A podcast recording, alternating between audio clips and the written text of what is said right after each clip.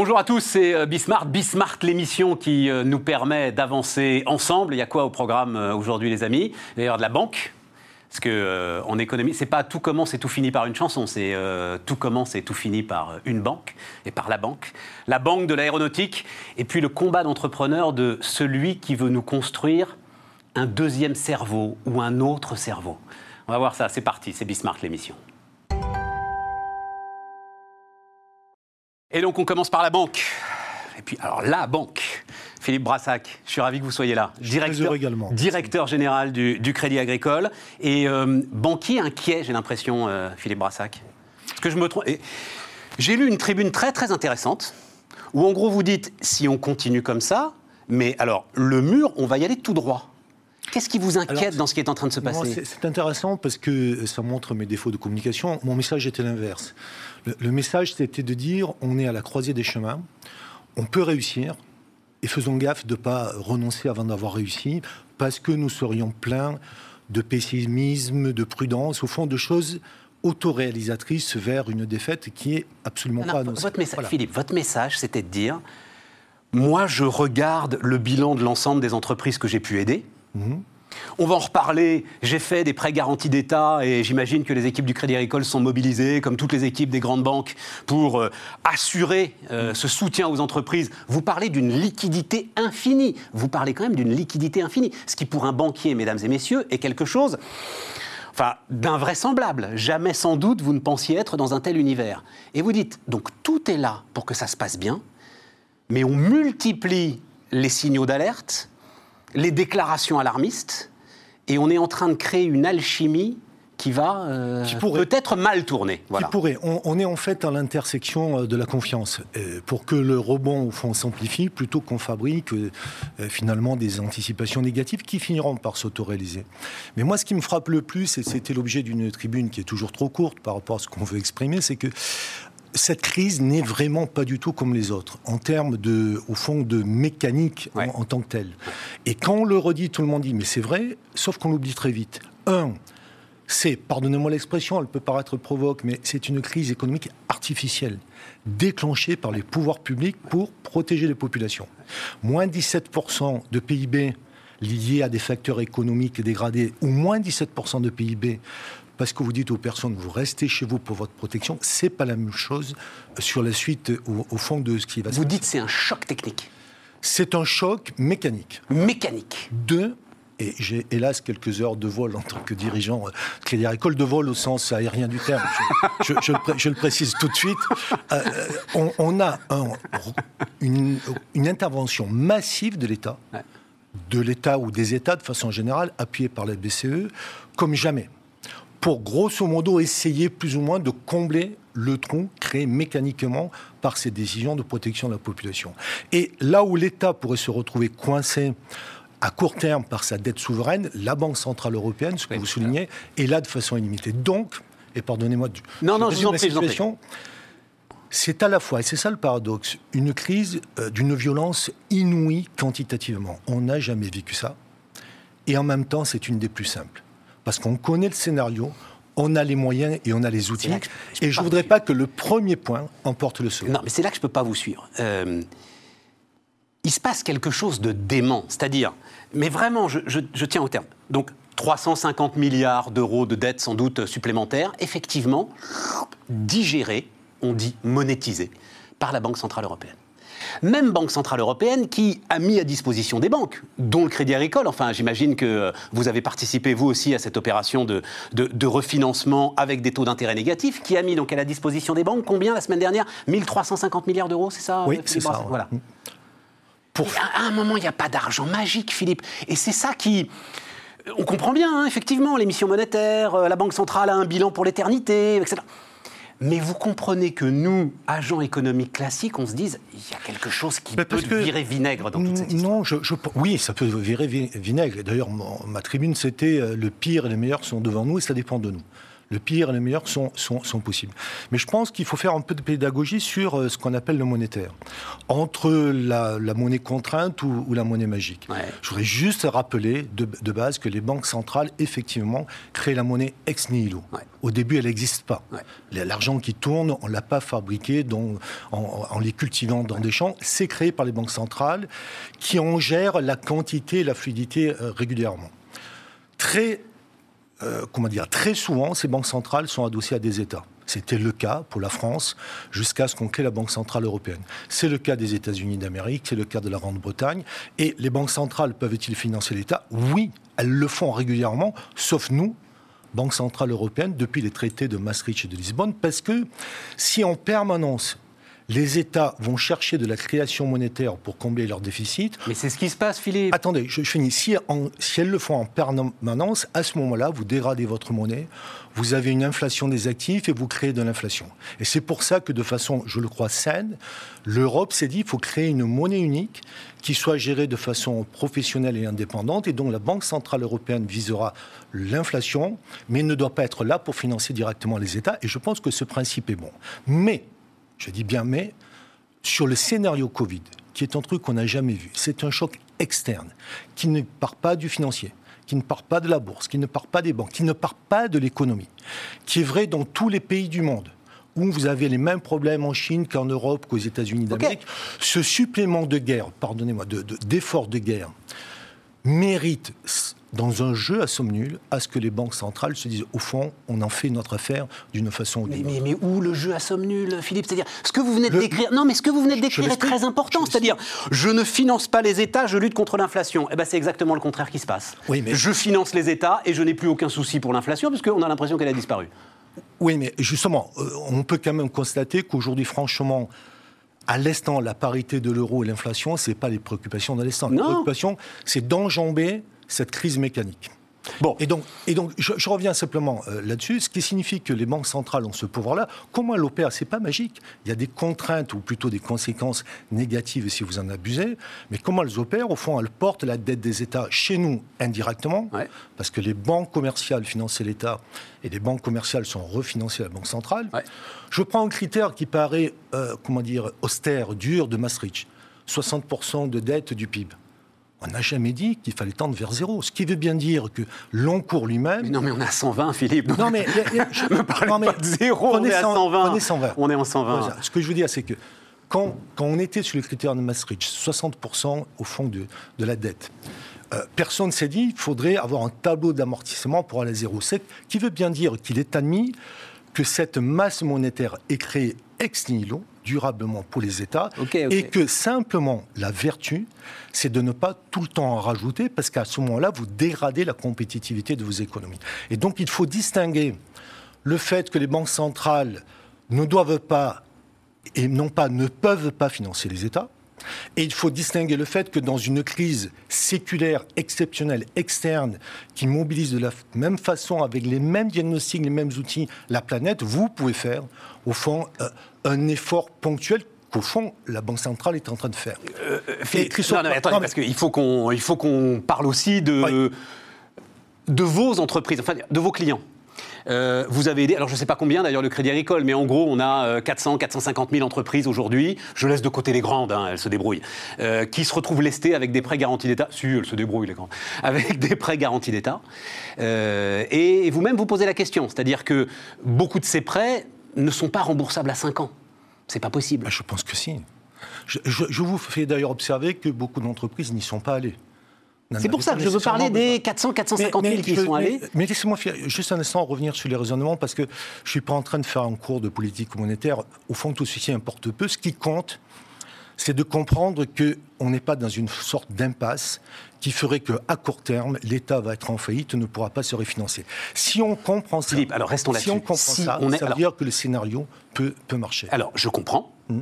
Moi-même, je milite pour qu'on tienne ce discours. Mais parce que Mais non, force est de constater que personne aujourd'hui ne sait comment on va sortir de cette situation d'émission monétaire mais à jet continu. Mais, ça, ne va pas s'arrêter. Ça ne s'arrête pas depuis 2008, Philippe. Comment voulez-vous que ça s'arrête? Je, pense que, enfin, il ne faut pas qu'on mélange les deux sujets dans, dans, la même affirmation. Je ne suis pas du tout en train de défendre les déficits budgétaires. Je dis juste que dans un effort massif pour combler un trou mécanique, il peut y avoir un effort pris en charge partout dans le monde par les banques centrales et ça n'enlève en rien le fait qu'il faut être dans les flux, dans les budgets annuels, ceux des années prochaines, dans des équilibres budgétaires qui sont nécessaires pour ne pas dégrader la compétitivité de vos économies. Bon, et si on a compris ça, on a compris du coup que le scénario qui est en cours, il est jouable. On ne va pas se planter en octobre, en décembre, parce que l'État n'aurait pas les moyens de se refinancer. C'est tout ce que j'essaie Ça, c'est clair. Voilà. D'accord, ça, c'est clair. Mais maintenant, est-ce que les entreprises, elles, qui se retrouvent pour certaines d'entre elles avec des marges étroites et lestées avec quoi 25%, l'équivalent de 25% de leur chiffre d'affaires hein, c'était, euh, euh, Vous pouviez tirer jusque-là hein, sur les prêts garantis d'État. Les, entrepreneurs. Oui, ouais, absolument. Il y, avait, il y a une réflexion en cours. Moi, je voudrais savoir ce que le banquier pense. C'est-à-dire, transformation en, on nous dit fonds propres, quasi fonds propres.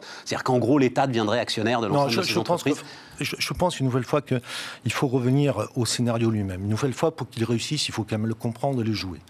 Ce scénario, c'est. Il va falloir faire plus court que tout à l'heure, euh, Philippe, hein, sur l'explication du scénario. Non, non, non, mais le, le scénario, c'est vous restez chez vous, ça fait un impact sur l'économie. L'État intervient, fondamentalement, sous quelle forme? Par des prêts garantis par l'État pour compenser entre guillemets le manque de revenus et par des prises en charge des salaires privés qu'on appelait le chômage partiel pour qu'on puisse, pour les entreprises viables, passer de l'avant à l'après. Voilà. Ça ne résout pas tous les problèmes de l'économie, de la compétitivité, surtout pour les dix prochaines années, mais c'est une opération de bridge, de pont entre D'accord, mais la dette, elle est réelle sur les épaules de ces entrepreneurs. Maintenant, je, prends, je prends les, les PGE, cette dette telle qu'on en parlait à l'instant. Euh, cette dette, ces PGE, d'abord, ils n'ont pas été pris par euh, la majorité des entreprises. Il y en aura eu 500 et quelques mille. Peut-être un peu plus, puisqu'on a jusqu'au 31-12 pour, euh, pour solliciter les prêts garantis par l'État. C'est pas toujours trois mois. Les chefs d'entreprise ont souvent pris deux mois, un mois et demi, un mois, 15 jours. Et ils pourront en rajouter s'ils estiment qu'en septembre, octobre, c'est nécessaire. C'est à 0% c'est remboursable d'ici 12 mois, pas avant. Et s'ils ne peuvent pas, il y a 5 années de plus. Évidemment, c'est un effort. Mais compte tenu de la nature de l'intervention de l'État, à la fois sur les revenus et sur la prise des charges, on ne dit pas que cette crise, euh, elle est bienfaitrice. Mais qu'elle soit absorbable par la majorité des entreprises, normalement, non seulement c'est faisable, mais c'est le cas. C'est le cas. Alors, euh, euh, regardons maintenant les choses telles qu'elles se passent, puisqu'au fond, le doute, c'est est-ce que le, vrai doute, c'est au fond, est-ce que l'économie va repartir le plus vite Et est-ce que le chef d'entreprise va se dire, ok, on est bien, je peux investir? C'est ça en fait euh, le sujet, alors, euh, Philippe. Alors, je distinguerai deux choses. Je pense qu'il y a l'opération bridge. Il ne faut pas tomber dans le trou créé. Et, l'opération ne consiste qu'en cela. Et les PGE correspondent à cela autant que les prises en charge des salaires privés qui ont été faits par l'État.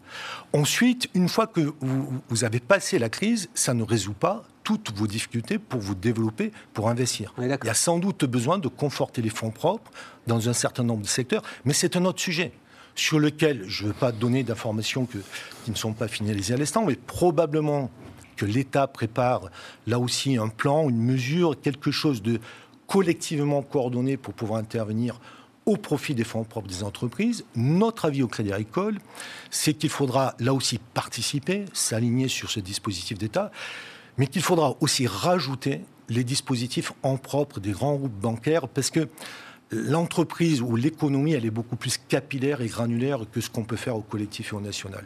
Et donc, nous, groupe Crédit Agricole, on entend bien faire en plus toute une approche, une structuration d'intervention en différents euh, objectifs ou en différents objets de fonds propres pour accompagner l'économie de nos territoires. Au total, c'est jouable. Simplement, je me dis que si dès le départ, on dit que ça ne va pas le faire, qu'il va y avoir beaucoup de chômage, qu'il va y avoir beaucoup de licenciements, que la consommation ne sera pas là, ça va être autoréalisateur. Et quand même, pour une partie qui est gagnable, ce serait franchement dommage. Philippe Brassac, le directeur général du Crédit Agricole, était avec nous sur Bismart. On repart, Bismart. Je suis ravi de recevoir Pierre Gattaz. Bonjour. Je suis ravi de recevoir Pierre Gattaz. Voilà. Ravi d'être là. Moi, je, je, suis ravi. Il faut ressortir le pins, euh, Pierre. Oui, absolument. J'en ai encore. Vous n'avez pas oublié, mesdames, messieurs, le PINS, un million d'emplois. Non, mais à la limite, Pierre, d'une certaine manière, moi aussi, je dois m'excuser sur toute cette histoire. Oui. Parce que moi, pas cru. Il n'y a personne qui a cru. À sur la fin.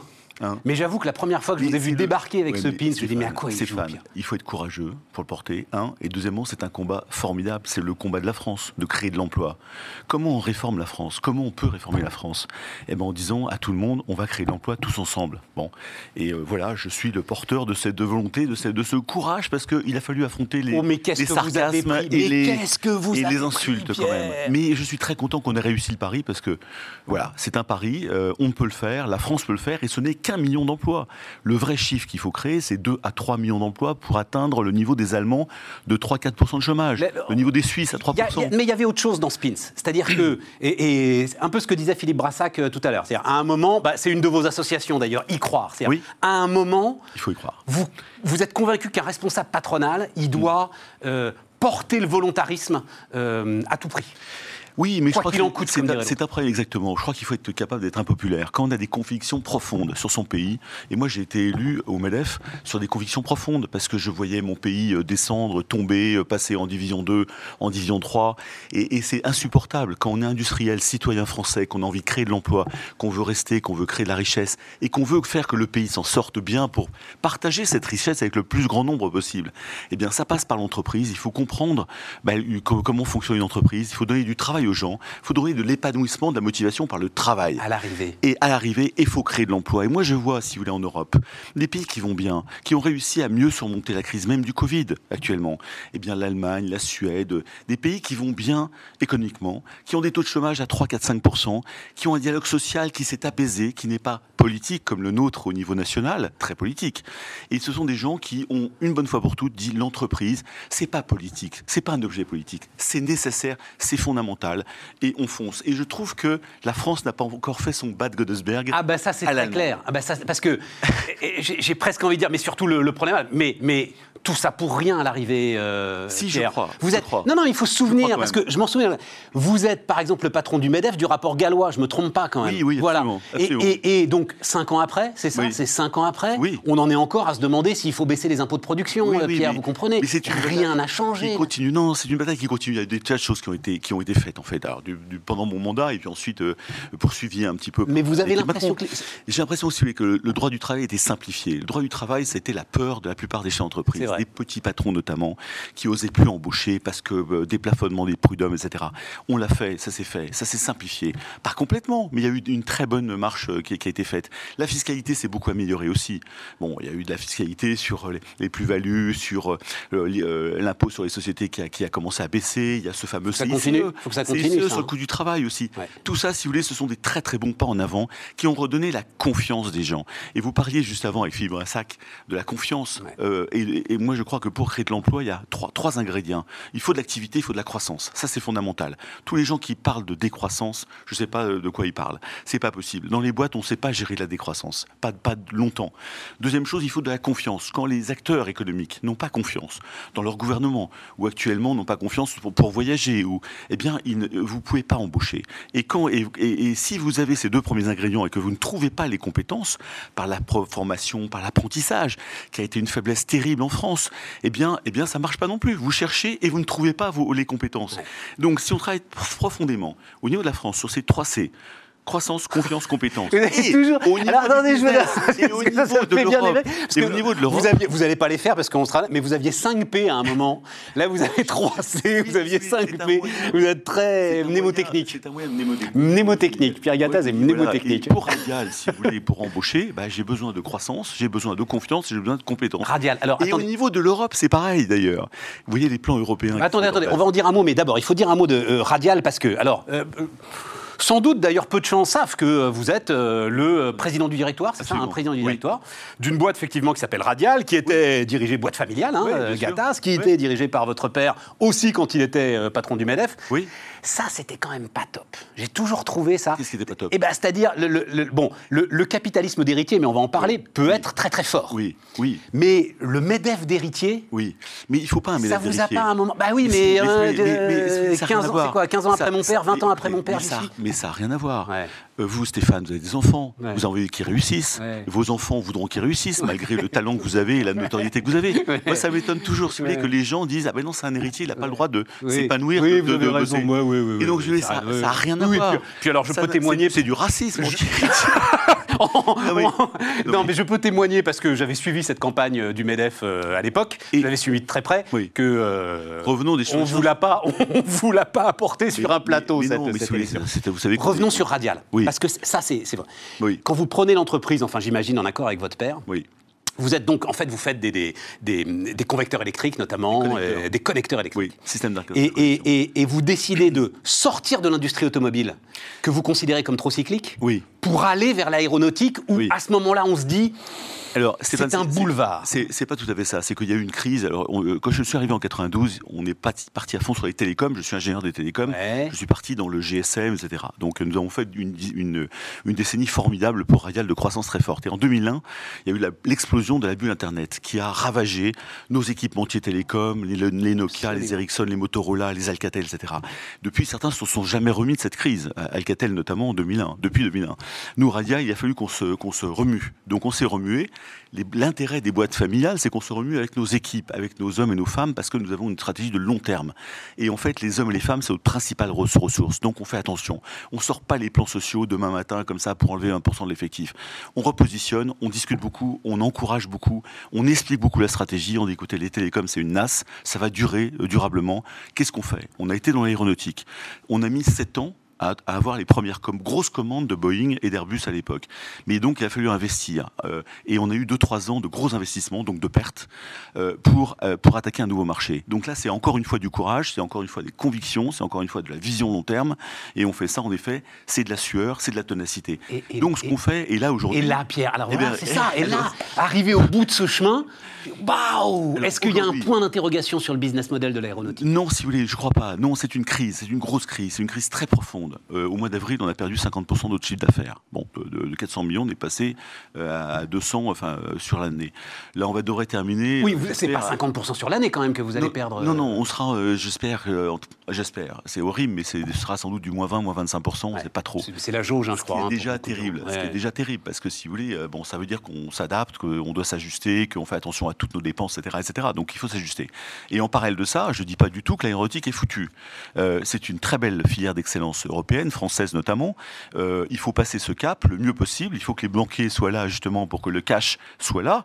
Mais après, le cash, ça ne suffit pas. Le cash, ça permet de pas mourir, mais ça permet pas de rebondir. Ouais. Donc c'est là où tous les débats qu'on peut avoir, il faut retrouver de l'activité, de la croissance. Donc il faut absolument déconfiner économiquement le plus vite possible, car la France a été un champion du. Ça y est, du- c'est fait là. euh. c'est fait. On est encore prudent, etc. Ça se, visiblement, les, les signaux sont positifs. Euh, on voyage pas encore beaucoup dans les avions, malgré Vous avez, tout. non, mais c'est intéressant. Vous avez eu l'impression que euh, cette période euh, dont on sait maintenant qu'à peu près deux tiers des Français l'ont vécu en fait euh, de manière assez agréable. Euh, on a eu envie, nous, Français, de la prolonger un petit peu? Moi, je pense que économiquement, ça a été une catastrophe. On est d'accord là-dessus, Pierre, Euh, mais est-ce qu'on a trop eu... brutal, parce trop que- fort. On a fait peur à tout le monde et les gens sont restés chez eux, mais instantanément. Les restaurants ont été fermés du samedi soir au dimanche matin, c'était fini, il fallait tout, tout fermer. Moi, j'ai pu avoir par Business Europe une- un, un point d'observation de tous les pays. Ben, D'autres pays l'ont fait sans terroriser leur population par rapport au travail, etc. Donc ils ont dit attention, le virus c'est c'est extrêmement grave. Le attention, discours, ouais, le discours, le guerrier, c'était Le- pas le génial. discours guerrier et très anxiogène, surtout euh, restez chez vous, planquez-vous, a été terrible parce que, y compris nos salariés, sont restés chez eux pendant un certain temps, si vous voulez. Donc il a fallu rassurer tout le monde, remonter la pente, ce qu'on a fait à Radial. On est resté fermé pendant une semaine. Et puis ensuite, progressivement, les gens sont revenus et ont vu que c'était beaucoup plus propre, beaucoup plus sécurisé que partout ailleurs. Donc on a réussi à remonter la pente par des tas de mesures sanitaires. Mais pendant ce temps-là, vous faites des dégâts considérables quand même à l'économie, on le sait. Et euh, je pense beaucoup aux restaurants, aux cafés, aux hôtels, qui sont pour certains d'entre eux encore fermés. Un mot, alors, euh, euh, un mot, Pierre, parce que sur l'aéronautique, en fait, c'est Marwan Laoud qui sera l'ancien directeur de la stratégie d'Airbus, qui bon. est aujourd'hui à la tête d'un fonds d'investissement Oui. très intéressant qui sera avec nous. Et donc, on va largement parler justement des perspectives du, du secteur aérien. Oui. Vous êtes aussi toujours le patron de Business Europe. Absolument. Euh, il nous reste quelques minutes. Oui. Moi, j'entends, je vois là, 750 milliards. Alors, Mm. un véhicule de 750 milliards, et puis il y a 500 milliards, et puis il y a une partie de prêt. Quand est-ce qu'à un moment ça irrigue sur, bah, par exemple, Radial? C'est dans deux ans. Alors, c'est très important ce que vous dites là, parce qu'en fait, je pense que d'abord, les gens ont besoin de cash. Donc, il est fondamental que cet argent-là, et moi, j'arrête pas de le dire en tant que patron de Business Europe, eh bien, descende vers les PME. Donc, c'est quoi? C'est rapidité d'accès et c'est simplification d'accès. Les Allemands, pas forcément, pas forcément. Les Allemands viennent de faire quelque chose. Alors, il y a l'argent européen qui passe par les membres et par certaines entreprises, et puis ensuite, il y a les membres, les pays membres qui eux-mêmes doivent organiser le fait que les PME, leurs PME, doivent récupérer l'argent. Les Allemands ont inventé le euh, Sofort Help ou HILF, qui est en fait un système permettant aux PME de 45 milliards d'euros de mise sur la table pour que les PME allemandes euh, puissent récupérer 5 000, 10 000, 15 000 euros extrêmement rapidement. La simplicité extrême sur un clic euh, quasiment ou trois clics sur Internet. Donc ils le font. Donc c'est ça. Cash, rapidité quitte à, euh, c'est Jacques Chanu, euh, Fédération française du bâtiment, qui m'a dit ça, oui. il faut accepter les effets d'aubaine oui, il y aura des effets d'aubaine, il faut les accepter, il faut les assumer. 10%, il faut assumer ça. Il faut assumer ça. Après, ça ne remplace pas l'activité. Je reviens là-dessus. Oui, bien sûr. Je pense que l'activité est fondamentale. Une boîte, ça marche par les commandes, le cash, bien sûr, mais les commandes, tout de suite après. Donc, je pense que ce qui est très intéressant avec l'Europe, c'est tout ce que propose Thierry Breton sur les écosystèmes industriels. Nous, on appelle ça strategic, strategic supply chain. Donc, en fait, ce sont des systèmes qui permettent, qui permettent de donner une vision à l'Europe. Moi, l'Europe, comme la France, depuis 20 ou 30 ans, n'a pas de vision. Donc là, en fait, Breton est arrivé en disant ben, Moi, je veux une vision sur 12, 14 filières. Et il a fait cette, cette, il est en train de peaufiner cette, vision. Je suis tout à fait derrière lui pour dire il faut une vision sur ben, qu'est-ce qu'on fait dans l'énergie, dans les voitures de demain, les avions de demain. Ça, ça, je crois que ça marche. alors, même si Thierry Breton, grand respect, hein, aucun problème, mais c'est quand même une technostructure à un moment qui vous dit voilà ce que seront les télécoms dans 10 ans. Non, il faut, il faut une certaine vision. Pourquoi? Parce que ça permet de. C'est comme dans les boîtes, il faut une stratégie. Moi, un radial, j'ai une stratégie. Ça permet de concentrer les investissements, ça permet de guider les investissements. Ça permet de guider les investissements et ça permet de dire on va essayer d'aller vite et fort dans des choses qu'on sent. Alors, par contre, vous la mettez en œuvre, vous la mettez en, euh, je dirais, en balance tous les ans. Euh, c'est pas gravé dans le marbre, on peut se planter sur des certaines filières. Mais les Chinois en ont une formidable. Depuis 40 ans, les Chinois nous font des, plans incroyables mm. sur les semi-conducteurs, sur l'automobile, sur les télécoms, etc. Avec des, mais oui, mais c'est les Chinois. oui, mais, les, les, les, Américains, euh, les Américains ont une vision dans certains domaines, dans beaucoup de domaines, souvent liés à la défense d'ailleurs. Ils irriguent le monde avec la défense et avec des technologies mixtes maintenant, défense commerciale. Ils ont des visions dans beaucoup de secteurs et je pense que l'Europe devrait être euh, euh, soudée par rapport à une vision. Alors je dis pas que c'est On est au bout, Pierre. Euh, oui, mais attendez, je et il faut, il faut de la compétitivité parce que la vision seule, vous le disiez, c'est pas les plans de, de Gaulle, etc. On est plus à cette époque-là. Il en faut un peu pour donner un rêve, un espoir, mais il faut donner de la compétitivité. C'est pour ça que je me bats, je continue de me battre pour qu'on n'augmente pas les impôts dans un monde où on a besoin de liberté et de confiance.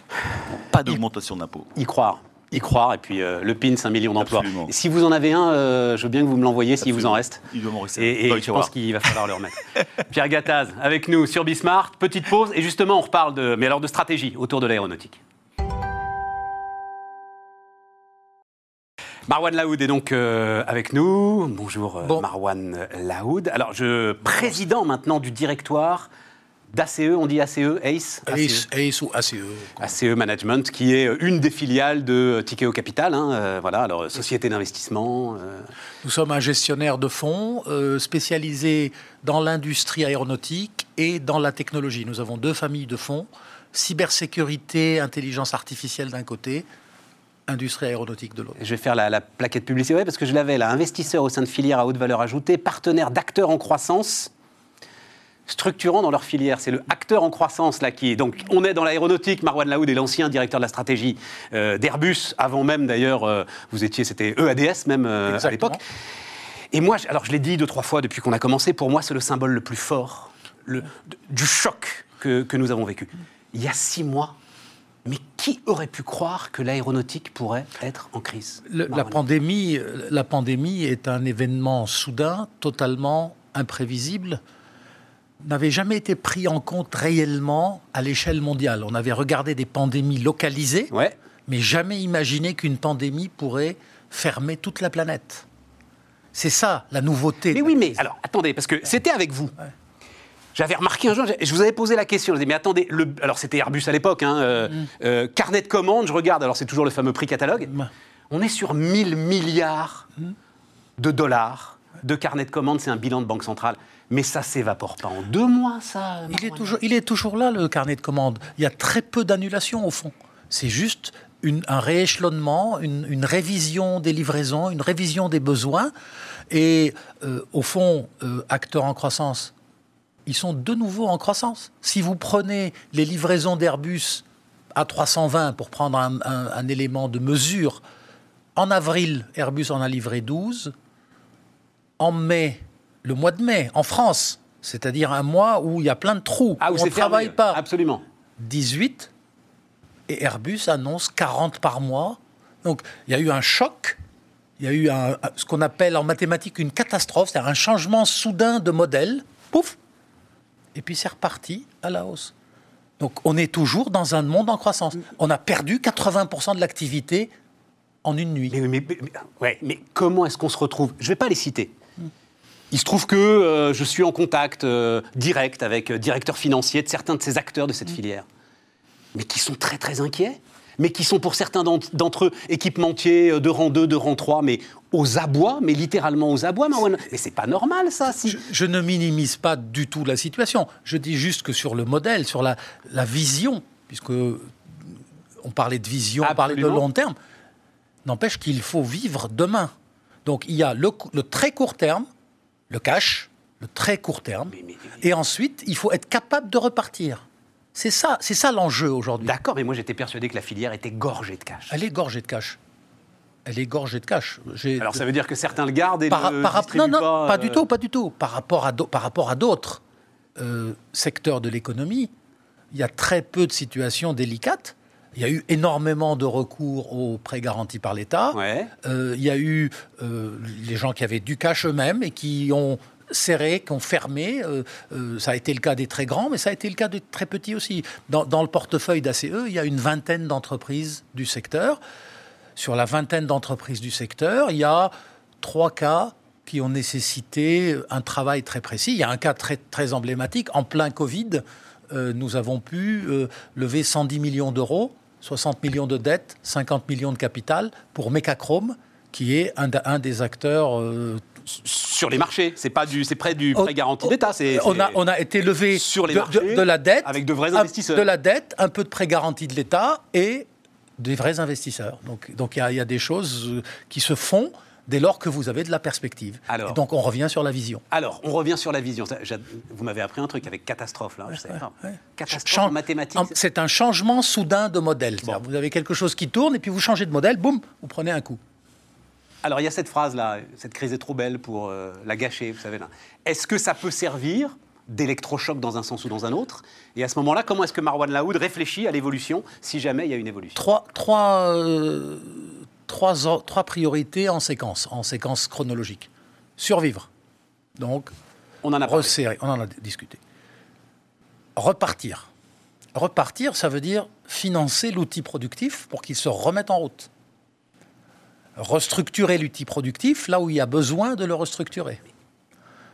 Mais pourquoi restructurer Puisque euh, il y a encore deux mois, tout tournait comme une horloge et on était même en tension sur la production Marwan Laoud. C'était ça le grand sujet. Quand comment produire plus? Quand vous vous préparez à produire 70 avions par mois, c'est pas la même chose que quand vous êtes en train de dire je vais passer de 20 à 40. Pour la petite histoire, j'ai connu l'époque quand j'étais chez EADS où euh, on était en train de réfléchir au passage de 25 à 35. Donc il n'y a, pas si longtemps. C'était en 2007, 2008. Donc ce qui est important, c'est de voir qu'on a changé d'échelle. Et donc il faut s'adapter, il faut s'adapter, s'adapter et encore s'adapter. Et la troisième priorité, c'est dire, OK, qu'est-ce qu'il faut faire pour être plus fort? Parce que maintenant, on a la preuve qu'il peut y avoir des pandémies universelles, des pandémies qui touchent la force de l'aéronautique, c'était quoi? Pourquoi l'aéronautique a très peu vu la crise de 2008 L'aéronautique, sa force, c'est la diversité géographique. Quand vous avez une crise aux États-Unis, vous basculez en Chine. Quand vous avez une crise en Chine, ça va bien au Moyen-Orient. Quand vous avez... Là, c'est la première crise universelle. Eh bien, ça peut exister. Comment faire pour résister à des crises universelles? Il faut être plus solide, il faut se consolider. J'ai l'impression qu'il y a eu plus. J'ai l'impression que cette crise est arrivée quand même sur un climat qui, en tout cas dans les pays développés, était en train de changer. Cette fameuse onde de volée là, euh, des Suédois, euh, l'ensemble des injonctions qui sont en train de, tomber, mais j'ai l'impression avec plus de violence que sur d'autres secteurs, sur le secteur aéronautique. C'est vrai qu'il y a, cette, euh, cette prise de conscience il faut, appeler les choses par leur nom. Il y a une prise de conscience. sur une prise de conscience, n'est pas une injustice parce que certains industriels le vivent comme une injustice. C'est à la fois euh, à la fois une prise de conscience parce qu'il y a un vrai problème. Et d'ailleurs, la filière tout entière s'est mobilisée en disant euh, avion vert, euh, avion vert à l'échéance 2035, avion à hydrogène. Enfin, il y a beaucoup de travail là-dessus. C'est une injustice par peut-être la violence et l'absence de trouvons une solution quand, on vous dit que quelque chose ne va pas bien, si on vous dit juste c'est interdit, il faut arrêter, c'est injuste. Si on dit il y a quelque chose qui ne va pas bien, il faut corriger, l'injustice se transforme en une approche constructive. Et, dire on ne volera plus quand euh, on peut faire 2h30 de TGV, c'est juste ou c'est injuste? C'est. Euh, je veux pas vous mettre en porte-à-faux. Non, non, hein, non, mais, non, non, mais c'est une question. Attendez, quand, quand, je trouve ça assez dingue. Quand, on dit on ne volera plus euh, quand il y a deux heures et demie de TGV, euh, il faut imaginer, vu de la compagnie aérienne, quelle est la rentabilité des lignes où il y a deux heures et demie de TGV. Ouais. C'est peut-être rendre un service. C'est donc, c'est donc, bon, ça se discute. Sans trop heurter les clients. fondamentalement, je suis contre l'interdiction dire on interdit, je suis de la génération où il était interdit d'interdire. Ah. Mais euh, et l'idée, c'est de trouver des solutions. Trouver des, être capable de voler en émettant moins. Ok, je, je, ne conteste pas, je ne, je ne veux pas trop fort contre cette idée d'interdire euh, les vols courte portée. Maintenant, euh, soyons très réalistes et très lucides. La France, dans le trafic aérien mondial, c'est faible. C'est quoi L'Europe, tout ça, c'est moins de 10%. Hein. L'Europe, dans le trafic aérien mondial, c'est très faible. Le trafic aérien mondial, c'est la Chine, c'est l'Asie. Allez expliquer à un Indonésien pour aller d'une île sur l'autre qu'il faut qu'il prenne le TGV. Et même si vous décidez d'installer des infrastructures terrestres euh, en Indonésie, la jungle les mange en moins de temps qu'il ne faut pour le dire. Et euh, quand vous êtes indonésien vous dites pourquoi vous, vous avez volé pendant 70 euh, ans et maintenant vous voulez m'interdire de voler? Absolument. Et donc la solution, c'est de voler en émettant moins. Alors c'est quoi la solution Alors justement, Marwan Laoud, quand il regarde, hmm. vous avez parlé hydrogène. Moi j'entends avion électrique. C'est une autre voie. Ce sera laquelle? vous, savez, quand on, quand, on, quand on a un problème à résoudre, ça c'est une approche d'ingénieur, il n'y a pas une seule solution au départ il faut essayer, il faut tester, il faut expérimenter.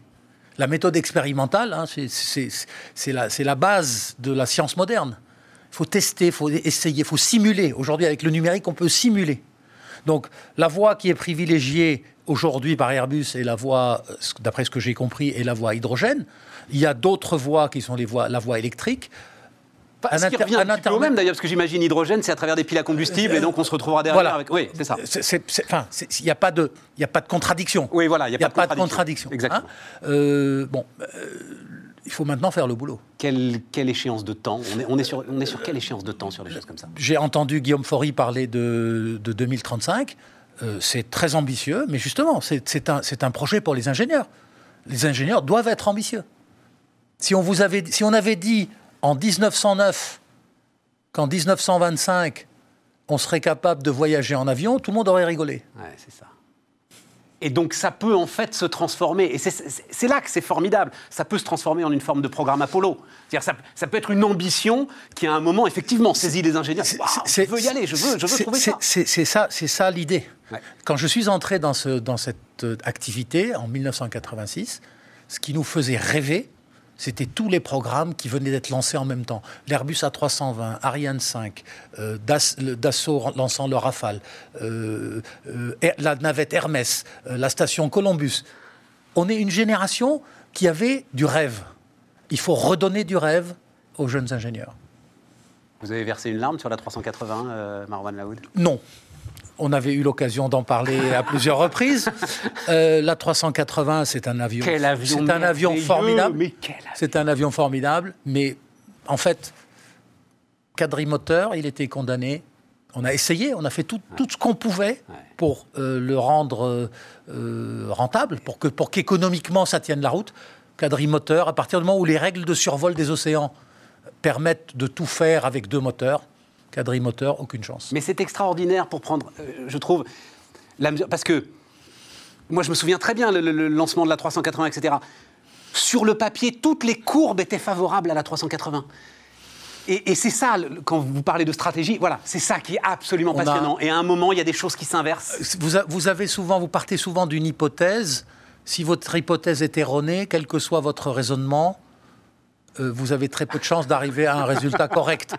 Euh, l'hypothèse, de la mathématique. L'hypothèse était que euh, le pétrole n'irait pas au-delà d'un certain niveau. Et le pétrole est allé au-delà de ce niveau. Puis ensuite, il y a eu la volatilité sur le pétrole. Et au fond, pour les compagnies, c'était malheureux. C'est un avion que les passagers adorent et que la plupart des compagnies détestent. magnifique. Dernier mot, l'État va mettre sur la table combien pour euh, moderniser la filière? Il y a le plan, le plan de la filière étant tel qu'il a été annoncé par, par le ministre de l'économie est en plusieurs morceaux. Euh, il y a, euh, on va dire, la recapitalisation d'Air France qui contribue. Hein. Euh, il y a tout ce qui est recherche et technologie, pas loin de 750 millions d'euros si j'ai bien entendu les, chiffres. il y a tout ce qui concerne les garanties de l'État sur les prêts. Ça, c'est pas négligeable. Enfin, c'est même très important puisque on ne meurt pas. Ça, serait dommage de mourir guéri. Et, pour finir, il y a dans le cadre de ce fonds aéronautique pour lequel il y a un appel d'offres, donc je, ne peux pas commenter plus, mais il y a euh, BPI France qui mettra 200 millions dans le fonds qui doit faire à peu près un milliard, 20%. Et, là, il y a des choses qui vous intéressent C'est-à-dire, il, y a des choses où vous vous dites... Euh, je, considère que mon je considère que mon équipe, dans le cadre euh, de la plateforme formidable de gestion d'actifs qu'est Tikeo, est un candidat naturel à, à gérer ce fonds. Maintenant, c'est un appel d'offres, donc il faut être le meilleur. Merci d'être venu nous voir, Marwan Laoud. Un plaisir. Dernière séquence de Bismart l'émission, combat d'entrepreneurs. Vous allez voir ça.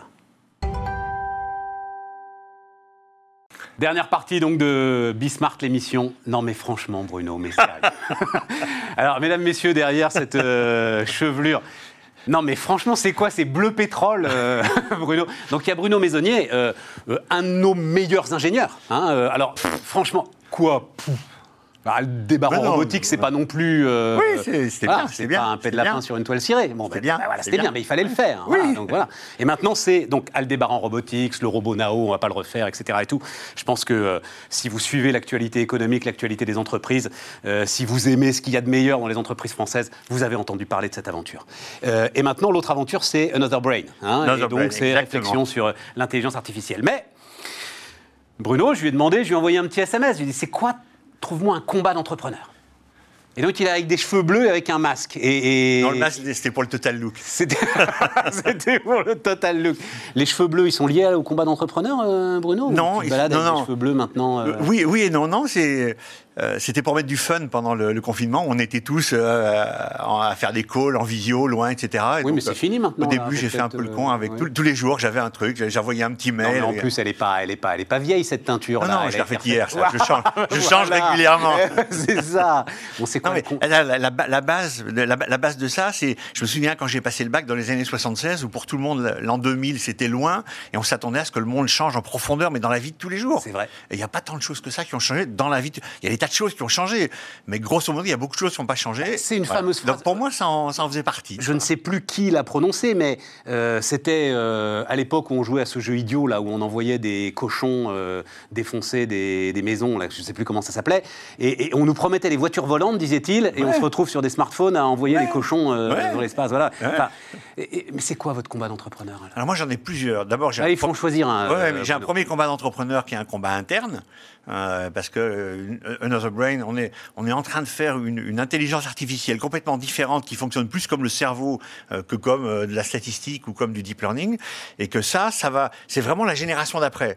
Et je veux qu'on y arrive. On est en train d'y arriver, de faire un truc incroyable. En France. Et je veux, ouais, et je veux donner à la France et à l'Europe un leadership mondial sur l'IA et sans big data. Quand tu dis, alors attention, quand tu dis on, on, c'est combien de personnes aujourd'hui qui travaillent autour de Bruno Maisonnier Aujourd'hui, on est 52. 52. Et c'est combien d'argent mobilisé pour avancer sur euh, ces projets En tout, 35 millions d'euros.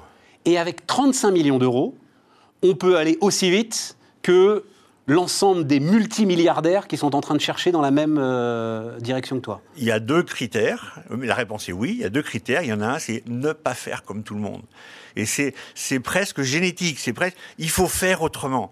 Hein, mais dans Aldébaran, euh, pour fabriquer des robots, j'avais des menuisiers qui étaient dans fabriquer des robots, des charpentiers, des menuisiers, des biologistes. Il faut faire différemment, il faut s'y prendre autrement. et là, c'est ce qu'on fait. On a une approche qui a rien à voir, et donc qui génère mon combat interne, qui est un combat technologique, mais qui est d'abord un combat euh, j'ai envie de dire psychologique, c'est-à-dire de comprendre le mindset, le mode de fonctionnement des gens. Et il y a des gens qui ont des modes de fonctionnement qui n'ont rien à voir. C'est nécessaire, qui sont assez incompatibles et qu'il faut réussir à faire fonctionner ensemble. Ça, c'était ingénieur dont tu parles, c'est ça? C'est l'ensemble de ceux, c'est ton, équipe.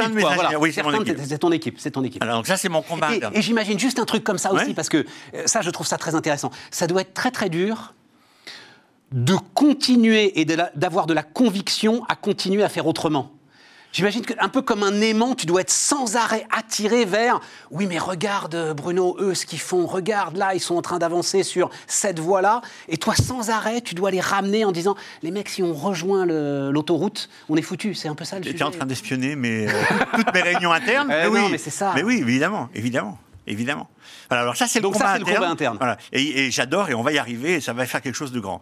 Maintenant, j'ai un autre combat qui est moins interne et tout, mais qui est d'inventer l'entreprise française du 21e siècle. Euh, toutes les entreprises fonctionnent à peu près de la même façon, comme au 20e siècle. Et quand je dis comme au 20e siècle, ce que je veux dire, c'est à l'américaine. Parce que dans les années 80, quand on a trouvé qu'on n'était pas très bon en management, on est allé chercher des conseils, des consultants, euh, etc., qui étaient tous des Américains qui nous ont expliqué comment fonctionner en interne, comment il fallait les objectifs, les entretiens annuels, etc., etc., les KPI, enfin tout ce qui va bien, qu'on fait tous. Mais ça, c'est un truc qui vient de la culture américaine. Or, la culture française n'a rien à voir avec la culture américaine. La culture américaine, c'est une culture euh, euh, contractuelle. Oui. Tout est contractualisé. La culture française, si je prends le titre du bouquin de Philippe Diribarne, ça fait 30 euh, ans, je ne sais pas s'il écoute, mais ça fait 30 ans que je conseille ce bouquin. Il a dû en vendre des dizaines grâce à moi. Son bouquin, ça s'appelle La logique de l'honneur. La culture française, c'est chacun à son niveau a une intime conviction de ce qui est bien à faire pour l'entreprise. C'est pour l'entreprise, mais c'est son intime conviction. Ce qui compte, c'est pas ce que dit le chef ou les notes de service, etc. Ah tiens, ça c'est pas con, je le ferai. Ça, je trouve ça nul, je laisse tomber. Il me demande ça, ça c'est ah ça c'est bien, ok, ça je laisse tomber. Voilà. Et, par exemple, on a tous vu dans des boîtes des incendies, des incidents ou des trucs, et des gens se mettant en risque personnel pour protéger l'outil de production. C'est incroyable ce que, tu, ce que tu me décris, parce que tu me décris par exemple ce qui s'est passé dans la grande distribution. Eh ben, ou, je, le sais, les DRH de la grande distribution n'en reviennent même pas de la mobilisation tout à coup de l'ensemble d'équipes qui étaient dans l'ombre et qui sont sorties en pleine lumière. C'est la culture française. la culture française, c'est la logique de l'honneur. La logique de l'honneur. ce qu'il faut, c'est le titre du bouquin de Philippe Diribarne. Et ce qu'il faut donner aux Français euh, pour qu'ils se déploient, il faut leur donner suffisamment d'informations pour qu'ils comprennent ce qui est important dans l'entreprise. Moyennant quoi, ils peuvent déployer leur talent personnel. Et quand ils déploient leur talent personnel, eh ben, ça fait des choses incroyables.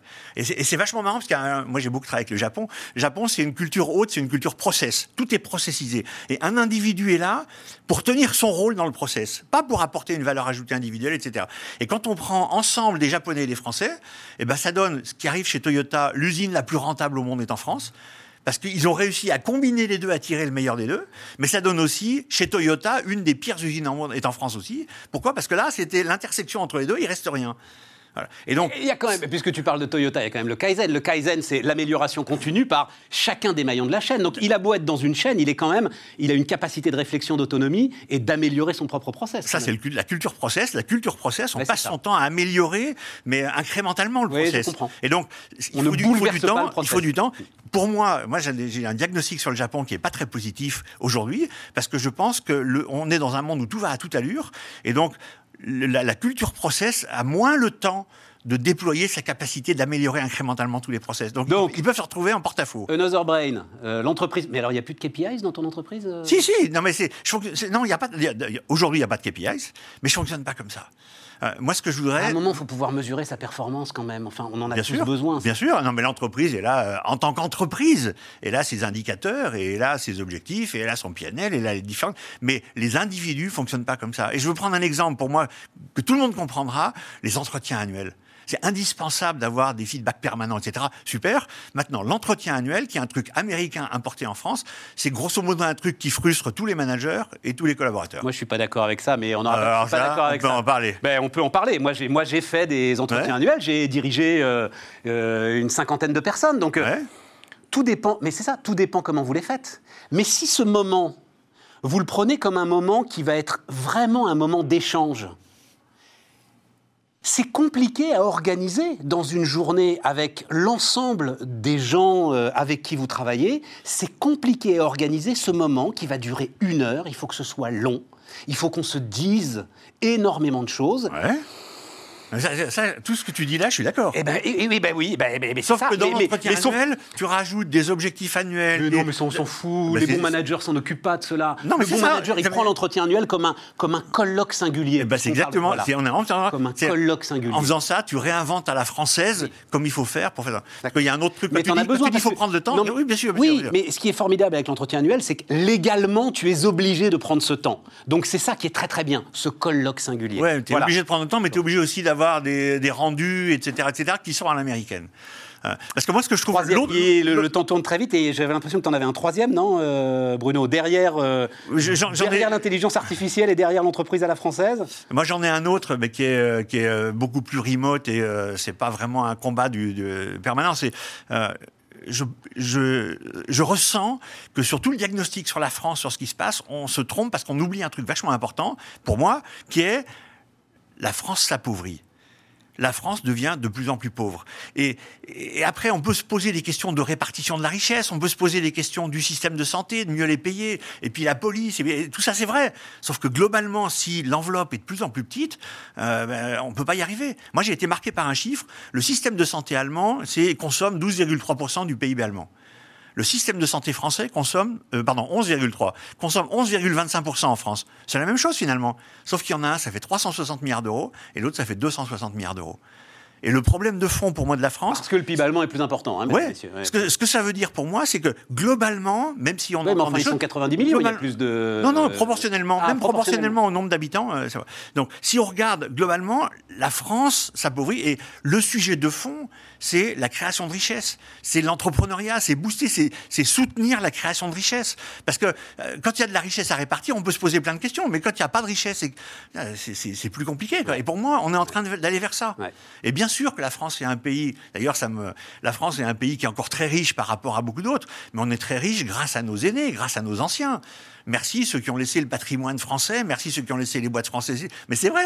Ah, Euh, mais- mais, mais on était quatrième pays mondial, on est devenu cinquième, sixième, septième. Il y a les deux Allemands, jours- ils restent quatrième. Il y a deux jours, on a fait un débat passionnant sur euh, le fait que notre, notre grand système de données de santé va être hébergé par Microsoft. Ouais, je trouve ça. euh, On est d'accord, on est d'accord. Et j'ai vu passer un tweet brillant d'un gars qui disait, mais dans les années 70, tiens, si on faisait un train qui roule à 500 km/h, ouais, allons-y. Tiens, si on faisait un Minitel, on peut brocarder le Minitel, mais on fait un truc super moderne et il y a un terminal dans chaque foyer. Ouais, allons-y. Et maintenant, tiens, on a des données de santé. Oh non, les mecs, on n'y arrive pas, il faut qu'on appelle Microsoft. Et, et- et la conclusion qui a été faite Et de ça dire. mal, ça. Oui, la conclusion qui a été de dire on a fait un appel d'offres et c'est eux qui ont mieux répondu et puis on a mal répondu en France.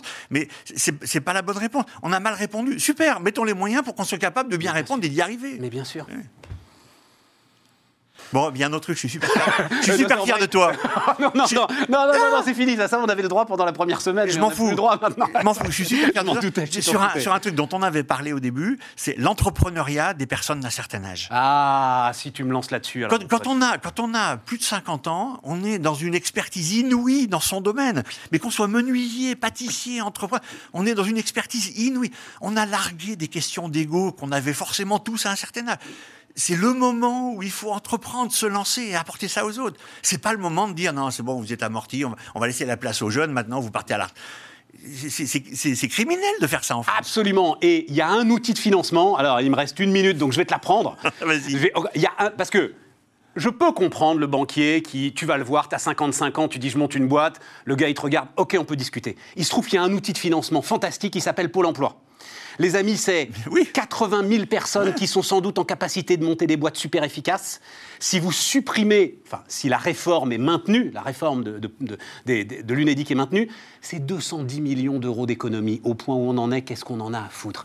Donc, allons-y, militons ensemble pour qu'en plus cet outil de financement, là, que Pôle emploi redevienne le premier business angel de France pour ce que j'appelle les startups de vieux. Voilà. Bon, Another Brain, on va vraiment livrer, et on livre déjà, et on apporte déjà à nos clients de l'intelligence dans leurs produits. Et ça les aide à avoir des drones plus intelligents qui vous perdent pas quand vous les balancez en haut d'une montagne et que vous descendez en VTT. et qui vous perdent dès que vous passez derrière un arbre ou du contrôle qualité industrielle. On va se dire un truc. Celle-là, faudra pas aller la vendre aux Japonais. Euh, un jour, je vais avoir à faire une grosse levée de fonds. Un jour, je vais avoir à faire une grosse levée de fonds. Et il faudra que les Français soient là. Et il faudra que les Européens soient là. Et je ferai comme je pourrais. Ouais. Je veux pas la vendre euh, aux Japonais, aux Américains, à d'autres, aux Chinois. je ne veux pas. Je veux que ce soit français et qu'on et qu'on relève le gant d'être une boîte leader mondiale européenne de l'intelligence artificielle. Euh, mais je ferai pas ça tout seul. Avec des cheveux bleus. C'était Bismarck l'émission. On se retrouve demain, les amis.